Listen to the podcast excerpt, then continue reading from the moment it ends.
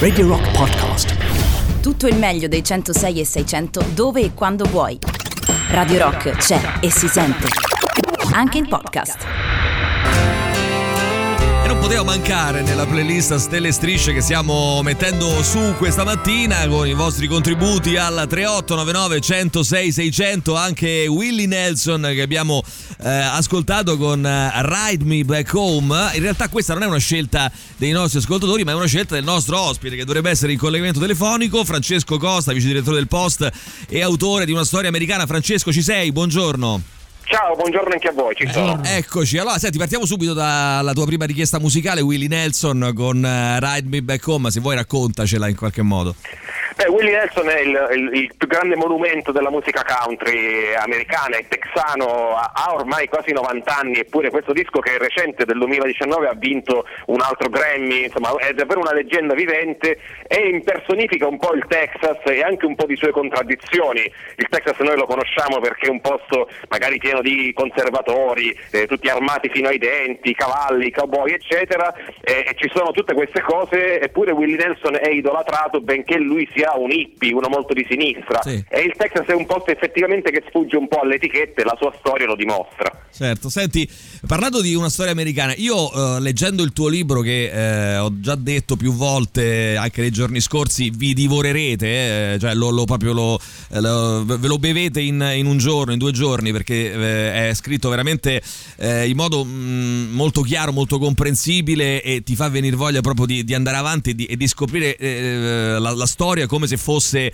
un romanzo. Effettivamente c'è un'epopea un po' da romanzo attorno alle vite di Joe Biden e Kamala Harris, nel senso che eh, innanzitutto qui in Italia si sa pochissimo eh, e questa, da questo punto di vista il nostro giornalismo, eh, prima c'era un messaggio che dopo magari ti leggo di una nostra ascoltatrice che diceva mitico Francesco Costa, possiamo dire il miglior giornalista esperto di politica americana in circolazione, eh, purtroppo non è, non, non è, arrivata la profondità anche nel bene e nel male eh, di, di, Joe Biden e quindi partiamo, uh, sei, insomma sei partito con riuscendo a rappresentarla in qualche modo appunto come se fosse un romanzo, quasi mi verrebbe da non fare spoiler, non andando a raccontarle certe cose, Francesco.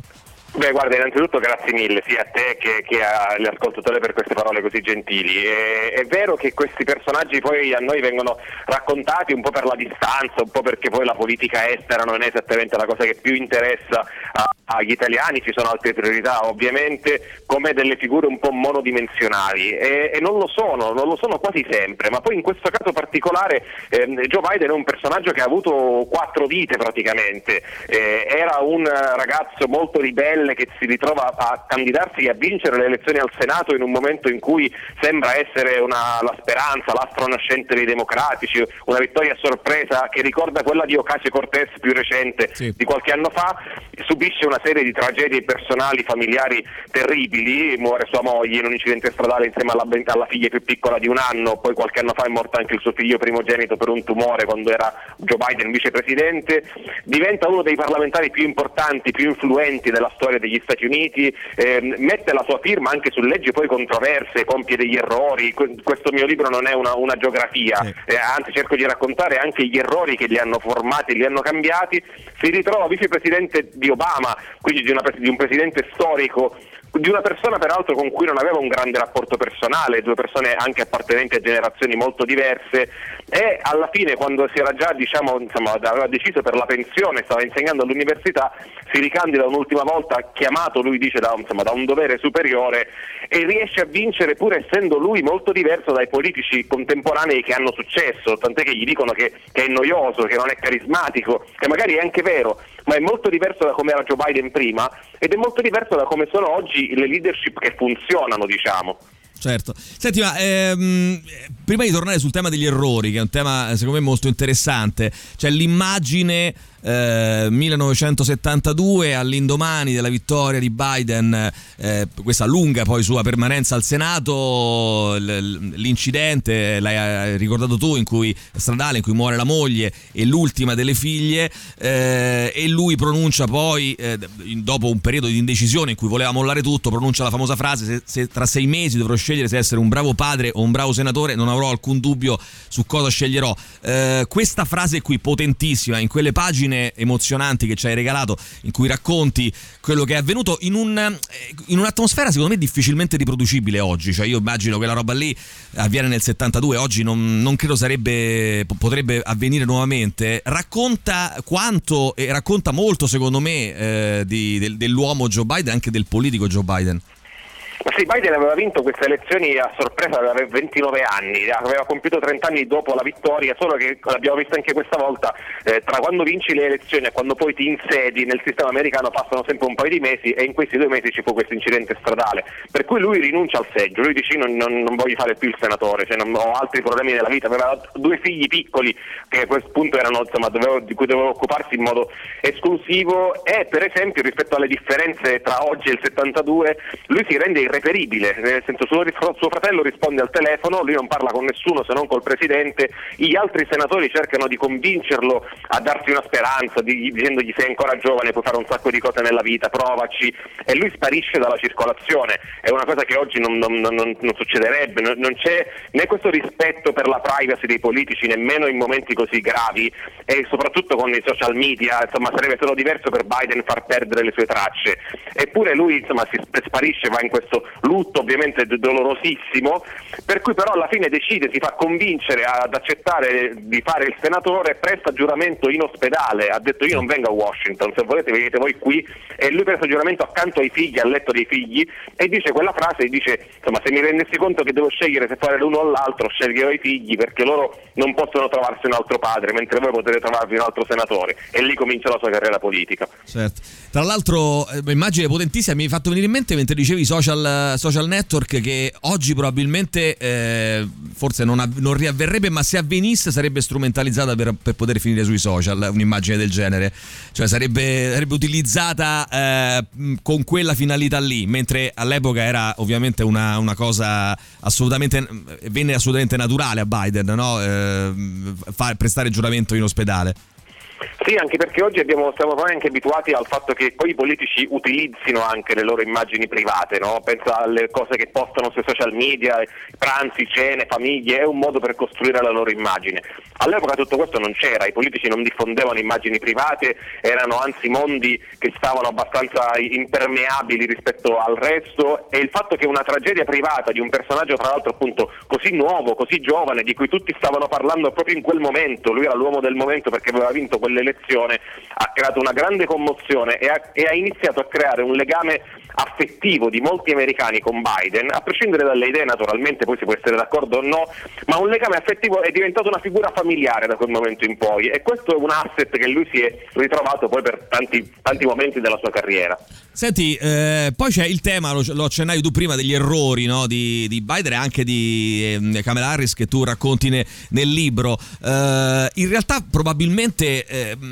come dire, gran parte del, non gran parte, ma insomma una buona parte del, del racconto di questi due, di due, di questi due uomini, eh, un uomo e una donna, eh, politici, in qualche modo vanno contro la retorica dell'uomo forte americana, poi soprattutto dopo Trump, dell'infanzia infallibilità del candidato e raccontano molto di loro. Mm, per esempio di Biden noi non sappiamo tutto il tema delle gaffe, no? Del, eh, di, di, degli errori anche, ma gli errori anche politici che ha fatto quando si è eh, come dire, eh, messo, messo eh, in determinate circostanze eh, e eh, ha dovuto approvare determinate leggi, errori, errori, che lui stesso, tu racconti nel libro, ha ammesso. Mm, dicono molto di loro questi errori.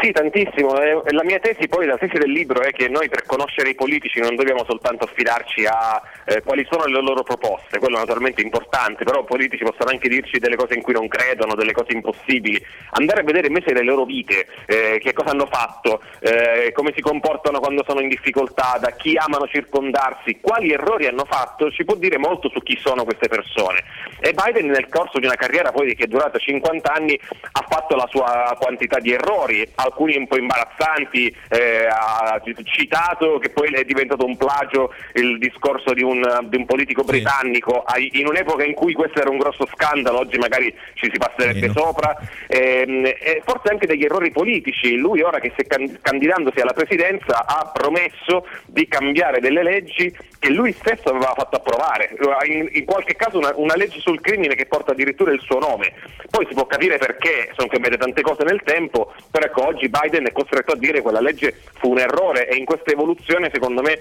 c'è anche molto del personaggio. È un personaggio che ha costruito la sua forza e la sua anche identità attraverso la sua umanità, la sua debolezza anche, che è una cosa che i politici non fanno spesso, che di solito anzi è considerato perdente per un politico che invece deve proiettare sempre grande sicurezza di sé, eccetera, però quest'anno, nel 2020, anzi l'anno in cui poi Biden è stato eletto, un anno in cui tutti, anche negli Stati Uniti, si sono scoperti molto vulnerabili, forse avere un presidente che ha sbagliato, che si è rialzato da, da errori e anche da grandi tragedie, ha, ha, rappresentato un po' un messaggio eh, di speranza per molti americani. Ecco. Io tra l'altro ho notato uh, una cosa leggendo il tuo libro che mm, effettivamente uh, mi ha fatto riflettere un po' uh, su, su, su, un aspetto che mi era un po' sfuggito, cioè il fatto che Biden per esempio non è catalogabile nel, dire, nel, calderone del classico uomo di sinistra, uomo che fa parte del partito democratico, perché ha, ha, avuto modo anche di prendere delle posizioni anche controverse, anche da spiegare, ho raccontato per esempio ieri, insomma nei giorni scorsi, eh, della sua posizione sul busing, eh, parliamo degli anni 70, momento di segregazione razziale e eh, Biden dice la pratica di prendere eh, delle persone, dei, dei, ragazzi neri e portarli con questi autobus in, eh, in altri ehm, collegi, in altre scuole e, e così incrociare diciamo così, le, i, i, bambini che, che, che, che, si spostano da una, da una zona all'altra per andare a studiare è un errore, è un errore perché non facilita l'integrazione in un momento in cui invece eh, dire questo voleva dire essere assimilati anche a dei personaggi magari razzisti, di destra, è... quindi ha avuto anche tra virgolette il coraggio di esporre delle idee che poi gli sono state rinfacciate anche nel tempo, penso per esempio al tema della sicurezza che è un tema notoriamente in mano alle destre e che invece lui ha portato avanti anche con una legge firmata proprio da lui, cioè ha avuto anche la capacità di affrontare con complessità degli argomenti che non sono soltanto bianco o nero ma sono più appunto più eh, stratificati sbagliati, diciamo così, no Francesco? Sicuramente, sicuramente sì, sicuramente sì. Eh, Biden è, riuscito a in qualche modo eh, essere fedele a se stesso, anche quando questo poi gli è costato naturalmente, eh, prendersi la responsabilità di a volte anche avere delle posizioni considerate eretiche o impopolari, naturalmente discutibili, eh, magari erano impopolari perché erano sbagliate, ma insomma è uno che non ha mai fatto il politico che legge i sondaggi e decide da che parte stare, tanto che per esempio rispetto al tema che citavi, quello sul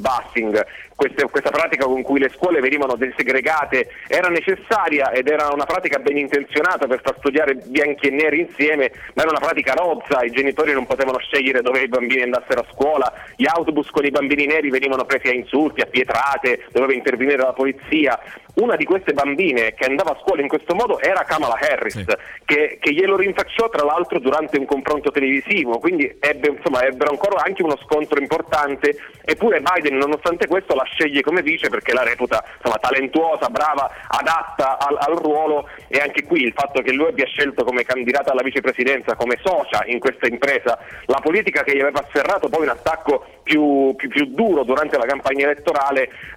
si dice anche quanto quest'uomo sia, eh, si comporti un po' da vecchio saggio, ecco, non abbia certo. un ego sproporzionato. Su questo magari torniamo con un'altra domanda, prima c'è Boris Sollazzo che voleva chiederti qualcosa, Boris? Tra l'altro solo negli Stati Uniti, che è un paese di 300 milioni, possono esserci tanti intrecci tra due persone che apparentemente non si conoscono perché poi Kamala Harris eh, lavorerà e conoscerà Bob Biden in uno dei momenti più importanti e tu lo racconti benissimo eh, in pagine intense e commoventi. Però Ricordiamo ti... che Bob Biden è il figlio di figlio. Joe Biden scomparso nel 2015 appunto esatto. per un tumore al cervello. Di cui lui dice il giorno dell'investitura va nella base intitolata a lui e dice io sarei dovuto essere qui ad applaudire il nuovo presidente degli Stati Uniti e doveva essere Bob, quindi insomma già dice molto. Però ti volevo chiedere un'altra cosa, io una delle cose che apprezzo di più del tuo lavoro sugli Stati Uniti, anche in, da costa a costa, è il fatto di smontare gli stereotipi che dell'America, mh,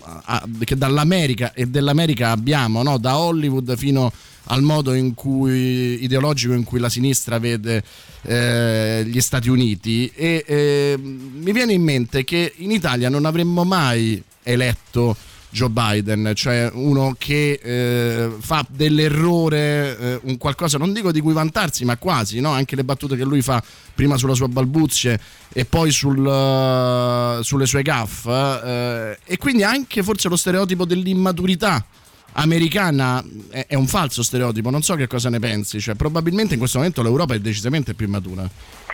Ah, io sono abbastanza d'accordo, poi sai, noi in ogni elezione eh, Biden eh, vince, Trump comunque prende un sacco di voti, per, ma noi pensiamo che quindi gli americani hanno scelto Biden, gli americani come sempre si sono divisi e stavolta è capitato che fosse un po' più grande la metà diciamo, per, per, Biden, quindi bisogna sempre tenere conto che il paese è complesso. Però è, è, è vera la cosa che dici e, e, io la sottolineo nelle prime pagine del libro, ehm, Biden è è un politico che se tu leggi la descrizione sulla carta, carta, diciamo, pensi ok, magari una brava persona, bella storia, di certo non è uno che vince le elezioni nel 2020, in un momento di retorica politica così fiammeggiante, di personaggi che hanno questa ascesa così, così rapida e poi di solito crollano anche così rapidamente, si è visto in Italia, si è visto anche negli Stati Uniti, eppure in un momento così critico gli americani hanno deciso di affidarsi in maggioranza a un, un politico che, che sì, che, che sfida un po' una serie di etichette su cosa serva oggi per avere successo successo, mostrando secondo me sì una maturità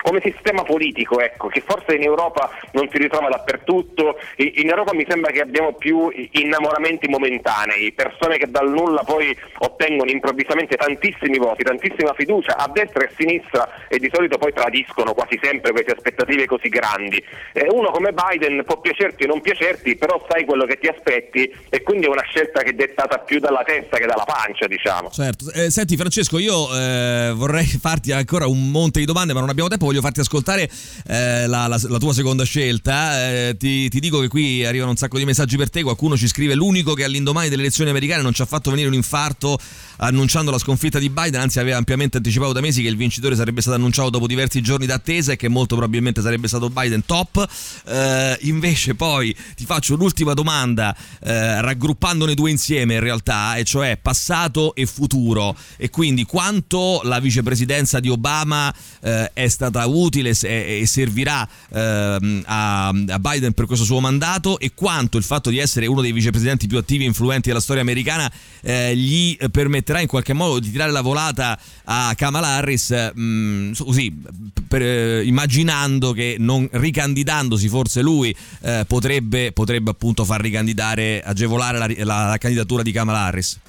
allora, la risposta breve a entrambe le domande è molto, nel senso che Biden ha imparato molto da, da, quell'esperienza da vicepresidente, ha imparato molto anche da Obama, che è invece una persona molto più eh, razionale, fredda. Eh, ecco, Biden ha imparato un po' di disciplina, da, da Obama di autodisciplina eh, e poi per esempio si è messo alla prova in contesti che oggi gli serviranno. Eh, Biden e Obama arrivano alla Casa Bianca dopo la, la crisi economica del, del 2008-2009, oggi Biden arriva di nuovo alla Casa Bianca dopo un'altra crisi, quindi gli servirà molto e gli servirà anche per permettere a Kamala Harris di farsi l'esperienza che serve e anche posizionarsi nel modo migliore per poi magari provare ad arrivare lei alla Casa Bianca, visto che Biden, come raccontavi, è molto anziano, non si sa nemmeno se si ricandiderà, sicuramente non è particolarmente interessato diciamo, al tornaconto personale, dato che la sua carriera l'ha fatta. Ecco, un lavoro che porti Kamala Harris a provare a diventare la prima donna presidente degli Stati Uniti potrà essere facilitato dal fatto che lui conosce benissimo quell'incarico lì, la vicepresidenza. Bene Francesco, io ricordo allora una storia americana, edito da Mondadori Strade, Strade Blu, Francesco Costa ai nostri microfoni. Francesco ti invito innanzitutto quando capiti a Roma a venire a trovarci qua in studio, ti aspettiamo molto volentieri. Volentieri, volentieri. E se ti va eh, anche a, insomma magari ti ricontattiamo nelle prossime settimane per altri aggiornamenti insomma su questioni americane e non solo, ti faccio un grandissimo, tra l'altro grandissimi complimenti per il lavoro che state facendo con il Post, che è un lavoro veramente notevolissimo, noi vi, insomma, vi leggiamo spesso qui a Radio Rock, anzi sarebbe bello fare qualcosa insieme, quindi grazie. Grazie di cuore a voi, grazie di cuore Gra- a voi, magari. Una buona giornata. Ci sentiamo presto, grazie. France- ah, eh, Francesco, eh, ci lanci la canzone, la seconda canzone che hai scelto per noi? Ho scelto Daddy Lessons di Beyoncé per dimostrare che Beyoncé sa fare praticamente quello che vuole. A un certo punto ha deciso di fare una canzone country e ha fatto una canzone country pazzesca. Fantastico, benissimo. Francesco Costa, Radio Rock, grazie, a presto. Ciao. Ciao Francesco, ciao a tutti. Qui chiudiamo il The Rock Show di oggi con Beyoncé e Daddy Lessons tra pochissimo Gagarin con eh, Boris e Tatiana. Ciao, a domani.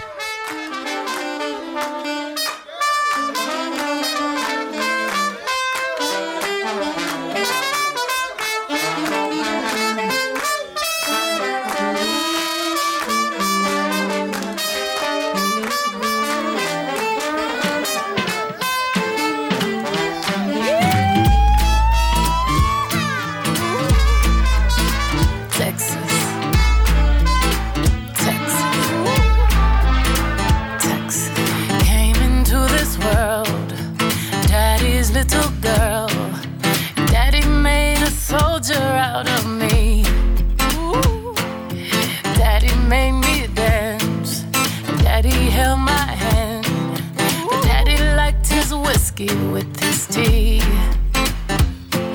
And we rode motorcycles, blackjack, classic vinyl. Tough girl is what I had to be. He said, Take care of your mother, watch out for your sister.